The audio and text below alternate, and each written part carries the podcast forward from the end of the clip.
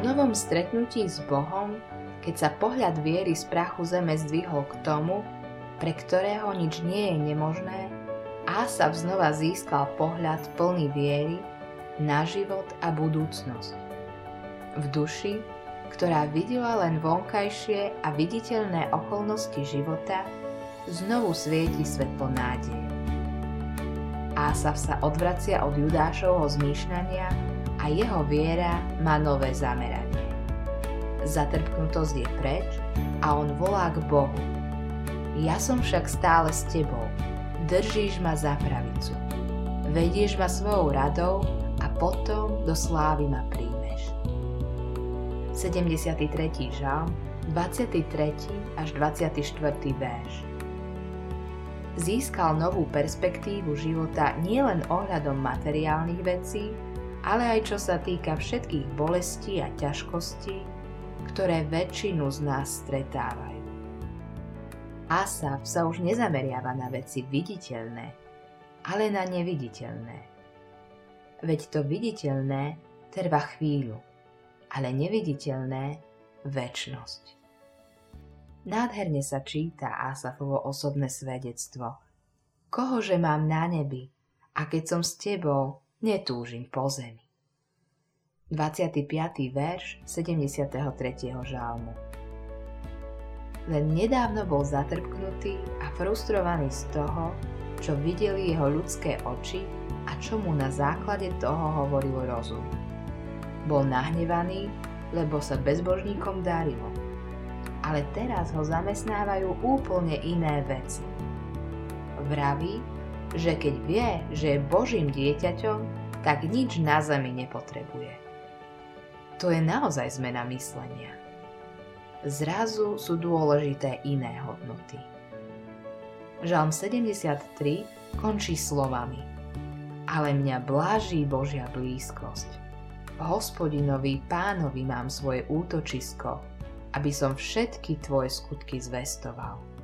Ale mňa bláží Božia blízkosť, hovorí Ása. Ešte sa k tomu neskôr vrátime. Ása je mužom, ktorý aj keď ešte stále žije na zemi plnej hriechu a smrti, má pohľad viery na novo uzdravený Bohom.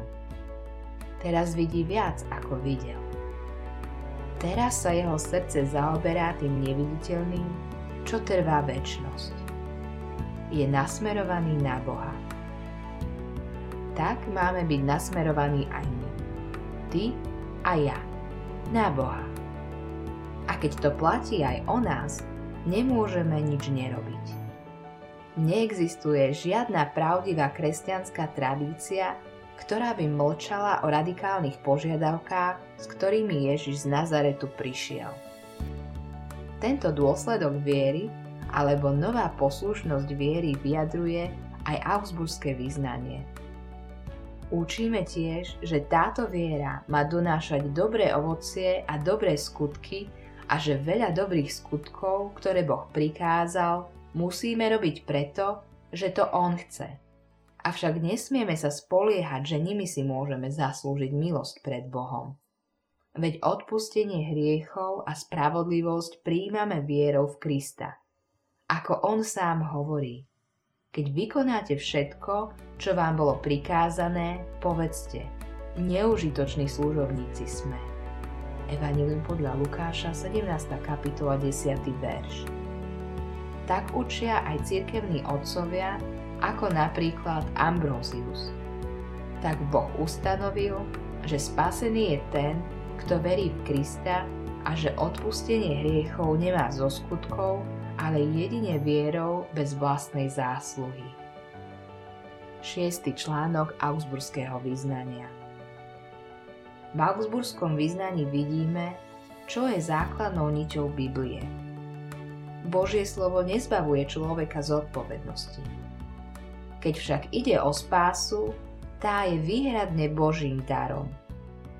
Toto jasné posolstvo Augsburského vyznania mi pomohlo aj v tom, čo sa týka Asafovho vyznania. Ale mňa bláži Božia blízkosť. Čestne musím prehlásiť, že nie vždy to bola slásť byť blízko Bohu. lebo Boží duch nám svedčí nielen o spravodlivosti v Kristovi, ale aj o našom hriechu. A aj keď som už Božím dieťaťom, predsa v sebe nesiem starú prirodzenosť, ktorá odporuje Bohu. Boh je skrytý a moje zlyhania, hriechy a pády sú zjavné. Zdá sa mi, že sa mi nedarí byť v jeho blízkosti. Ale práve tieto Asafové vyznania mi pomohli. V inom preklade je Asafovo vyznanie preložené takto. Pre mňa je slasťou byť v Božej blízkosti, lebo On je dobrý. Zrazu sa dôraz prenáša zo mňa na Neho. Na Jeho dobrotu, milosť a čistotu.